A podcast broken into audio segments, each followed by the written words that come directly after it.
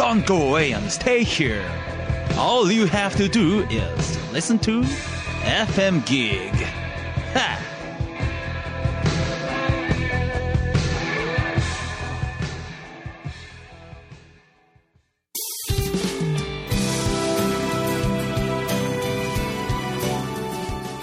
はい、えーこんにちは中村文明です、えー昨年東京で、えー初開催そして、えー大好評だったスタートダッシュセミナーというですね、えー自ら動く人材と題して、えー今年は、えーまあ、好評に伴い福岡大阪東京の3カ所でこのスタートダッシュセミナーを行いたいと思っております。えー昨年度のアンケート受講していただいた方々のアンケートを実施いたしましたところなんと5段階評価で4.72という素晴らしい評価をいただきました、え2日間の、えー特化講座で講義でございます。えーモチベーションアップそして行動力をテーマにしております。中村文明山下義弘川端智義の3名でお送りする考え方が人を作るえ考え方が人生を作る、そして考え方が企業を作る、考え方が行動につながる。考え方が整えば、え自ら行動する人となる、え詳細お申し込みは黒船カンパニーホームページにてどうぞよろしくお願いいたします。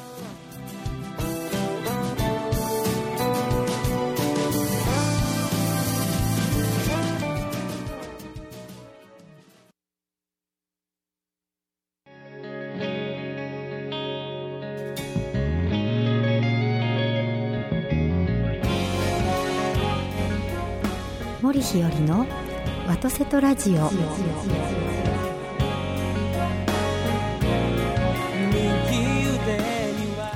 はようございます。森日和でございます。今朝も元気に FM ギグ神戸ステーションよりお届けしてまいります。やっぱりなあ体動かすと上手に言えますねビリーさん。おはようございます。じっと見てましたけどね、はい。いや最初ねちょっと恥ずかしいなと思ってじっとしようとしたんです、でもねやっぱり動かしてみたら、言えます。もうこれからはそうします。偉いなと思ったのはちゃんとマイクに当たらないようにね、はい。動かしところが。そうなんです。プロですから、はい。い、やいやいや。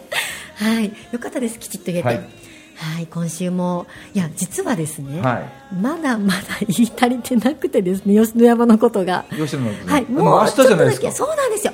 いよいよ明日、はしかもですね、実は、うん。今夜は、あの泊まり込みなんです。ここからは吉野山に、はい。そうなんです。でなぜかと言いますと、えっとですね、あの健康検査式今お客様用に用にはですね、はい。あの皆様いらっしゃる時間帯にセッティングしてるんですけれども、本来遠医流の健康検査式は早朝にするそうなんです。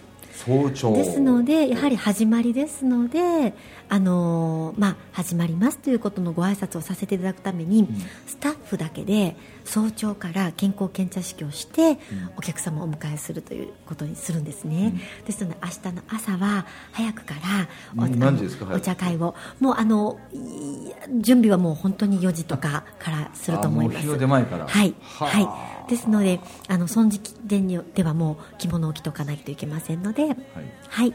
ですのであの今日はもう泊まり込みで皆さん合宿します。で着物着るんですか？あもちろん来ますよ。はい。それで皆様お客様お待ちしたいと思います。わかりました。すごい楽しみにしてますんで、はい。で今週も30分間よろしくお願いいお願いいたします。ます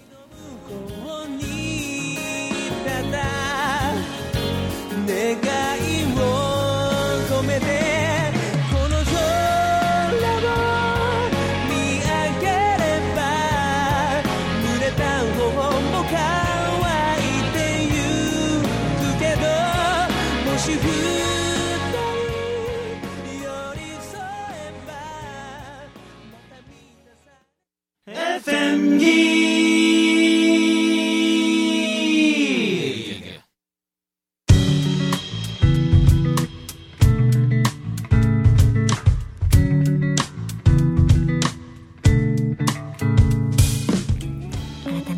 しておはようございます。おはようございます。いやー先週ですね言い切れなかったことをそうだ言っておこうと思ったことがですね、見切れなかった言ってこうと思って言っとこうと思っはいたことですね、えっと、勝手神社の、あのー勝手神社さんですね。そうなんです、はい。先週ちょっと時間がギリギリになってしまったのでちょっと駆け足になってしまったんですね、はい。で最後お伝えしていたのがですね、うん。勝手神社のあのその境内で、はい。えっと、まずあ大天の王子様ですね、はい。えっと、天武天皇様うん。が、あのお琴をお引きになった時に天女が舞い降りて5回袖を振ったという故事があるんですね。袖を5回振ったって、はい。どういう意味の袖を振ったんでしょうね。おそらく手を振ったような状態だと私は思ってるんですけれども、てあまりいい意味じゃ使われませんもんね。ああなるほど、でその5回袖を振ったところから、あのご設置の前になったっていうふうなあご設置の前になったね。はいはいなったというふうに言われているんですけれども、そのあの故事からですね、うん。その山、えー勝手神社の裏山のところがですね袖振り山っていうふうに言われているんです、はい。はい。そしてあの舞塚も残っていまして舞それもあ舞ってはい、舞ってはい。静御前様が舞った舞塚ですね、そちらも残っているということですからね、ぜひご覧いただきたいなというふうに思いますし、一刻も早いあの勝手神社の再建というのを皆様でお祈りしたいなというふうに思っております。今回ね来ていただいた方にたとえいくらかでもこう協力していそうですねただいたらいいですよね。嬉しいです、はい。ぜひそうなさっていただけるとと本当に嬉しく思いますそして、えー吉水神社様の宝物殿といいますかねあの拝観していただくと宝物をたくさん見ていただくことができます、南朝の天皇様たちがですね残されていかれたものが見ていただくことができますしすごいなと思うのがあの義経さんはですねあの吉野山から行者さんの格好をしてあの変身してですねお逃げになったというふうにお聞きしておりましてあの行者さんのその入っていく山は女人禁制なんですね、うん。ですから静御前さんを置いていくしかできなかったとただ行者様はあの手形がいらないというふうに伺っておりますので、うん。いわゆる日本あの今でいうパスポートがいらなくても国境を越えることができるというような立場でいらっしゃるということですから逃げていくには行者さんの格好をするのが一番いいんですよね。それで逃げていかれたということは武士の格好を脱いでいかないといけないということで、はい。はい、あの義経さんの甲冑と言われているですね甲冑が吉水神社に残されているということなんですよね。そちらもご覧いただくことができるんですが確かにとってもちっちゃい甲冑なんです、うん。女性のが着る甲冑かなと思うようなサイズなんですね、はい。そういう意味でも義経さんはやはり小柄な方だったのかなというふうにも思います、言ってますもんねこれはい、あとですねあの吉水神社の境内にはあのーえー牛若丸じゃなくて弁慶さんいいですはい。の、あのーえー力釘だったかな、えっと、手で釘を刺したっていう石が残ってるんです。石が。はい、弁慶さんはとてもまあ大きくて力持ちだったっていうふうに言われてますしそしてあの立ち往生ですね。最後あの義経さんを守るために立ったまま亡くなったというような、ね伝説が残ってますけれどもそういう方でいらっしゃるので石に釘を手であの釘を打つのもできたんじゃないかということでですね弁慶さんのあの釘手でこう釘をね刺したというようなですね石も残っていますそれなんか面白いですね。手で釘を刺したということは刺した釘の先が石あったわけですか？石石に釘を刺したんですよ。すごいっすよね。すごいですよね。はかなりの力持ちだと思いますね。あ割れますよね そうそうそうそう。いう石も残されてますのでね。はい、そして、まあ、その時期はお客様多いのでなかなか縁側でゆっくりというわけにはいかないかもしれないんですが吉水神社の縁側から見る金峰山寺の姿がとってもうう美しいんですね。あの有名人の方も、あの時々、えーそこに来られてあの金峰山寺を一日眺めてらっしゃるというような話も宮司様からお聞かせいただいたりもしました。はい。いいんでしょうねその場所が。はい。であの1年目にあの、えーこのイベントをさせていただいた時に、あの和歌山のですねあの上善建設というですね建設会社様の社長様のご、がですね、あの吉水神社にあるあのえー茶屋をですね、ご寄贈なさっていらっしゃるんですね。でその茶屋で今年もあのお,、まえーお茶を出しお出しくださる、まあ、おもてなしをしてくださるのは若者たちなんです、20代の25歳の経営者の方にお願いをしていて、はい。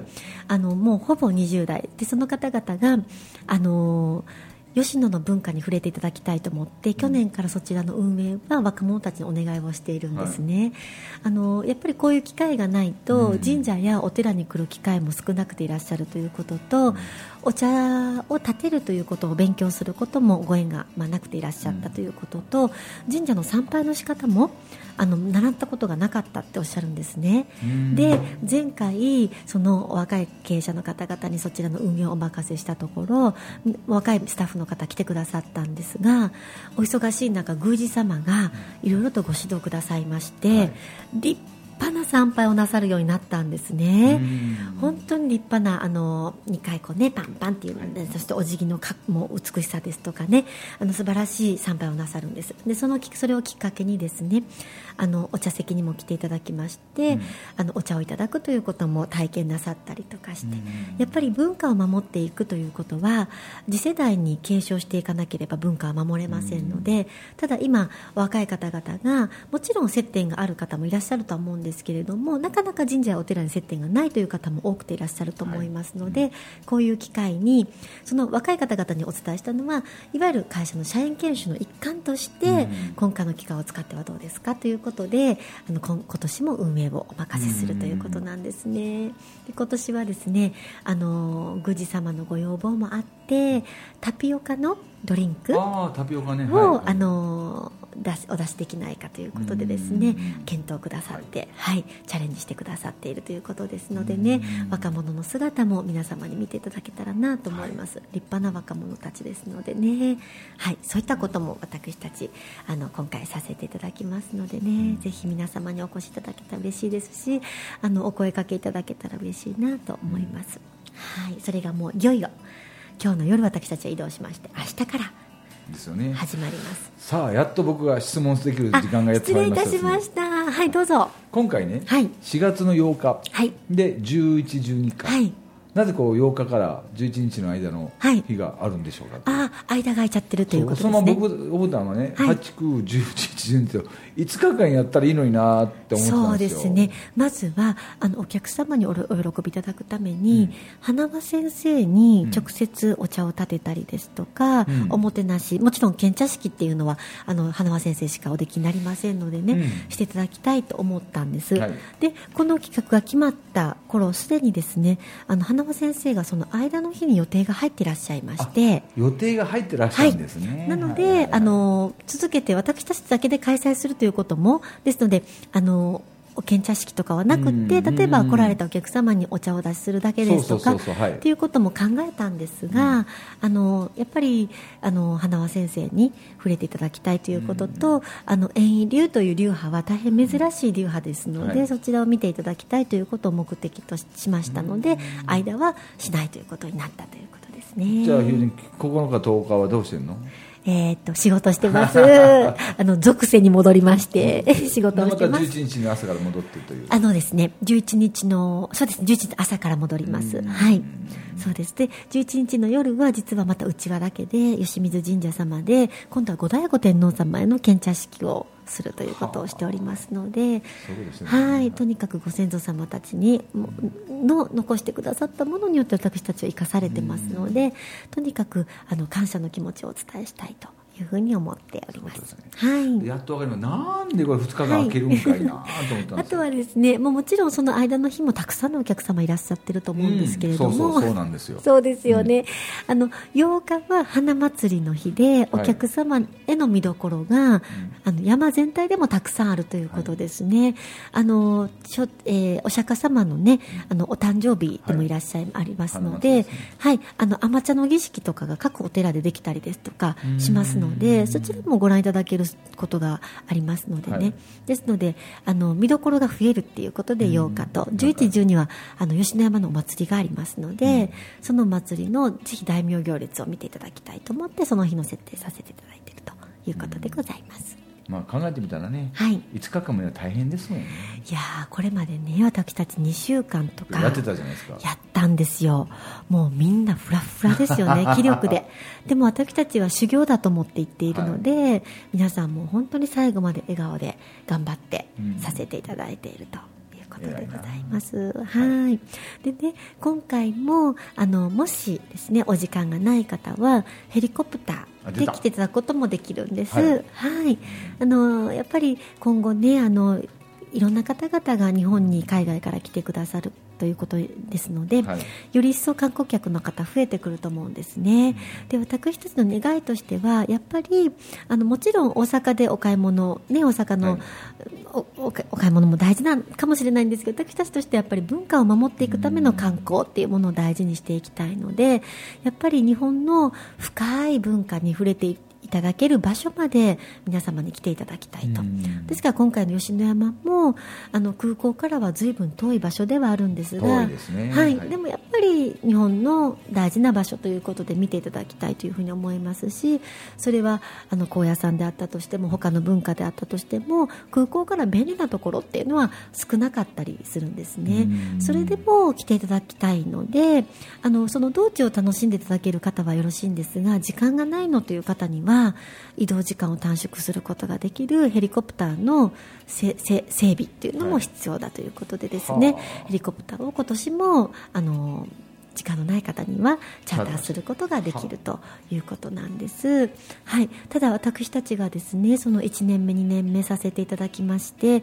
その間地元の方にもヘリコプター乗っていただきましたしそしてあの町長さんですとかにも体験いただいてあの例えば吉野山から高野山が実はとっても近い下道通りますと遠いんですけれども、距離的には近いからヘリコプターで移動するととってもあのすぐに行けるということも、あの分かってはいたものも体験してより一層深く分かったというふうにあの言ってくださったりですとか、でそれがあったおかげさまであの町の方から、うん。あのまあ観光のためでもありますし、まあ、例えば救命救急の観点からも、いざという時のために常にあのヘリ使えるヘリポートを整備しておいた方がいいんじゃないかというお話が出たそうで、あの今年度とにからですね整備費も予算の中に組み込んだっていうふうにおっしゃってくださいまして、そうおっしゃっていただけるのも私たち頑張った甲斐あるなっていうことなんです。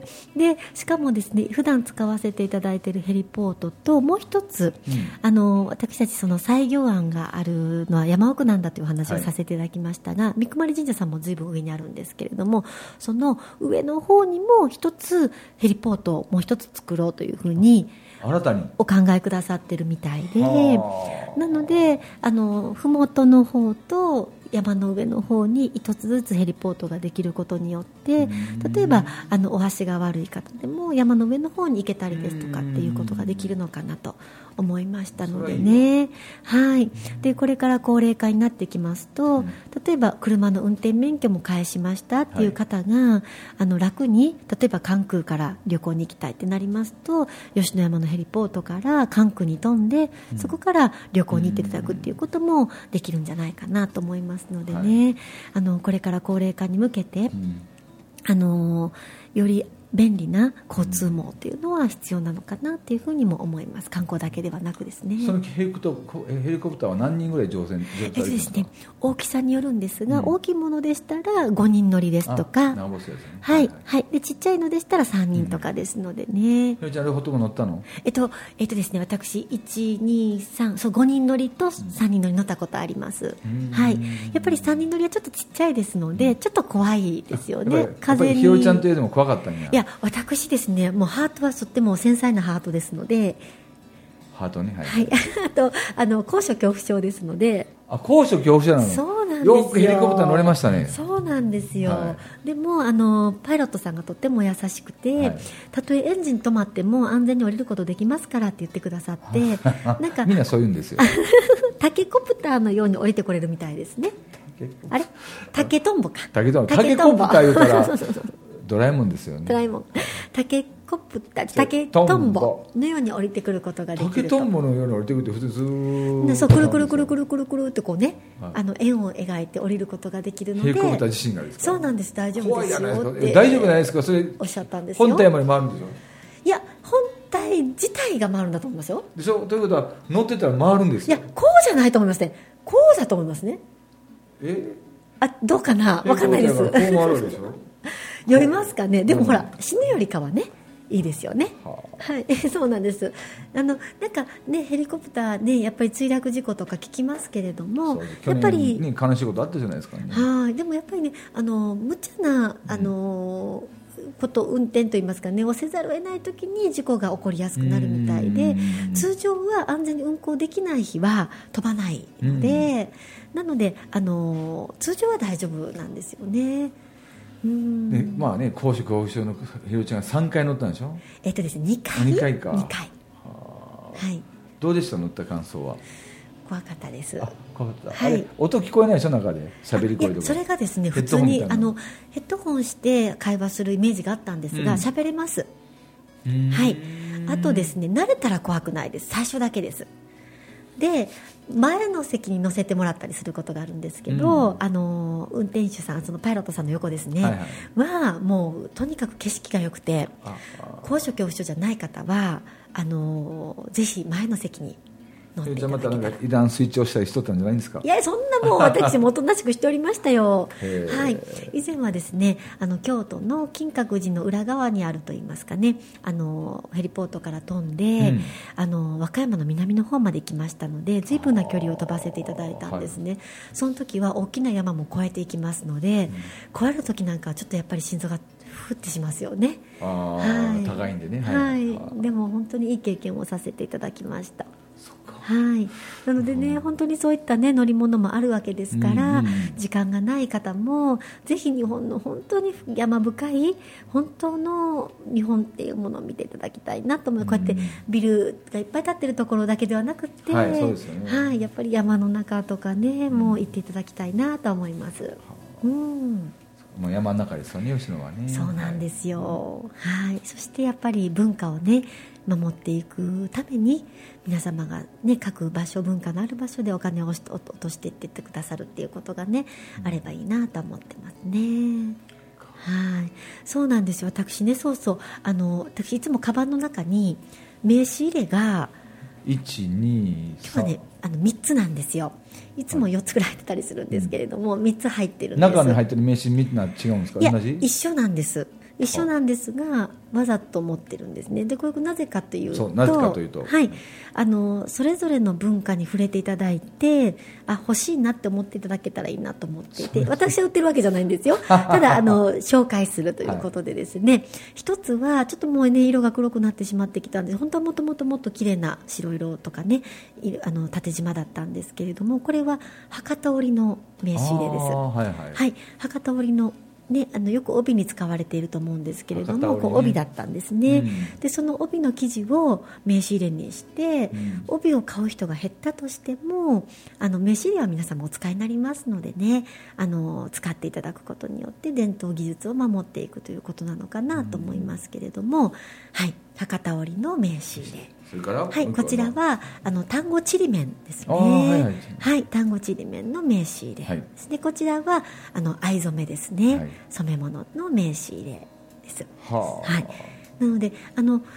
えーこういったものを持つことによってねあこれ欲しいわと思ってくださって、うん。できれば現地行って買ってくださると嬉しいですが難しい場合は通信販売でも買ってくださるとあのそれぞれの技術が守られていくのかなというふうに思っております、そしてこれがですね都城府です。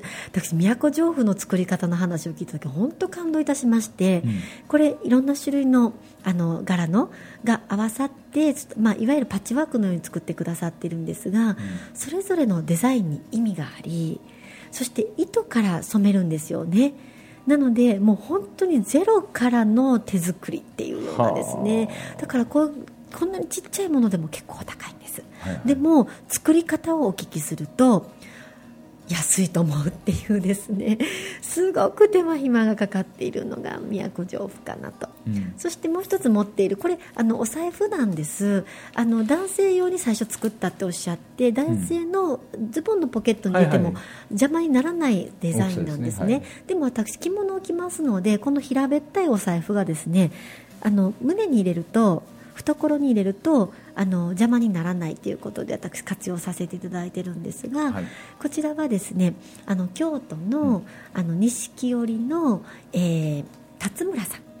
辰村広報様の生地を使った小物ということでもちろん帯も作っていらっしゃいますし、あのそういったあのいわゆるあの織物で作る日本の伝統文化のものを買っていただけるといいんですがそれはあまり使わないし高価だわという方にはですね小物は手軽に買えますのでねうんぜひそういったものを使っていただきたいと。はい、こちらも羊の柄だそうですね。デザインはですね、はい、羊さんの柄で作ってくださっているということでこういったものを持ってですねあの紹介できたらいいなと思って持ち歩いております。あのカバンがだんだんだんだん大きくならないですか？ああ頑張って今のサイズ保っておりますが、あははい。いでも持ち歩きたいものいっぱいありますのでねちょっとずつもしてかしたら。めちゃくちゃ大きくなるんじゃないかなと思いながらそうですね、ですから、すね、あの未だに古墳グッズの,、はい。あの小物入れは持っておりますけれども、それ以外にもあの日本の伝統的なながらねいっぱい持ってはりますね。技術のそう小物も持ってますよっていうことを今日はアマイクテーブルの上にですね名刺入れ関係が12345つも置いてあるという。そうですね、はい。全部日本の伝でもうもちろんこれに限らない日本全国いっぱいありますから、ありますねはい。ちょっとずつ持ち歩こうと思っておりますけれども。集めて持ち歩いてるんだ。持ち歩いはい、はい皆さんにご紹介できるとですね、まあ、私の場合は主に関西ですけれども、うん。やっぱり日本全国ね素晴らしいものがありますので紹介できたらなと思っております。はい、で吉野山にもねあの和紙ですとか、はい。そうそうそのね2年前にあのご寄贈といいますかねご奉納したあの、えー茶屋があるんですけれどもそちらも吉野の素材をできるだけ使って修繕しようということでですねあの吉野の和紙を使ったりですとかっていうこともあの職人さんにしていただいたんですよね、ですのでやっぱりあの次世代に残すべきものは残すという活動をしなければいけないなと思うことと、私はその次世代に残さなければいけないもの文化財であったとしても文化そのものだったとしても技術であったとしてもそこを子どもたちの教育の現場にしていきたいという気持ちがありますので教育の場が文化がなくなれば教育の場がなくなるということになりますのでね、ですのでどのように残していくかということも今後も考えて、あのできる限りしていきたいですし、ぜひね多くの方々にね参画いただきたいです。そうね。なんですよ、どうしてもあの私たち仲間うちだけでやってるんですけれども本当はもっとあのいろんな方に関わっていただくことが大事なんだと思うんですね、でもね私の性格なのか誰かに頼るっていうことも下手だし、はい誰かに、ね、こう関わっていただくっていうことも下手なので どうも広がってないんですね。だからあの広げ上手な方々私に代わってですね、はい。あの中心となってですねもちろん私ずっとサポートしし続けますのでねなんかこう関わっていただけないかなとは思っております。ね、であとはもうやっぱり一番はね地元の方々がね、中心になることが大事ですのでね。そうですね。そうするとねどんどんどんどんまたはい。巡り巡っていくんで、はい、はい。ぜひと思っております。気になった方はぜひ私までご連絡いただけたらと思います。イベントの名前は何ていう名前ですそうそうそうそうなんですよ。イベントはですね毎年使ってる言葉は吉野山あの大花見あお茶お中茶会と使ってるんですが今年は令和初めての、えーお茶会ですので、令和2年吉野山特別大花見特別つけました。お中茶会。法西行法師生誕904年。今日今年902年なんですね。特別法要ということで開催させていただいております。ねホームページも放送される頃にはできてるはずですのまあでますよね。はい。はい。ぜひ検索していただいてん。ご覧いただけたらと思います、はい。やっぱり皆さんあの右手と左手がありますんで一人ずつ手をつないでいくと3人で行くことになりますいやーさんいいこと言いますね。ね3人で行ってね、はい。また右手の人真ん中の人左手の人がお財布にある小銭全部でいいから置いていくとか、はい。あの紙のお札でもいいからなんか置いていただくとね一日も早く再建されそうな感じがしますね,、はい、そうですね。勝手神社の再建に皆様ぜひお力添えいただきたいと思いますし、はい。ぜひ3人でそういらしてていいただけたらと思います。でひよりちゃんの顔見たらね、はい。いつも聞いてますよと。嬉しい、はい。言っていただけたら嬉しいです、はいお待ちしておりますのでぜひいらしてくださいませ。あとはね、晴天と、はい、はい、大好評を心よお祈りしてますのそうですね。いや、はい。雨が降っても桜が散っていても美しいのが吉野山でございますので ぜひ雨が降ってねそうそうそう、はい。来てください。お待ちしております。はい。では今週も本当に皆様ありがとうございましもありがとうございましたた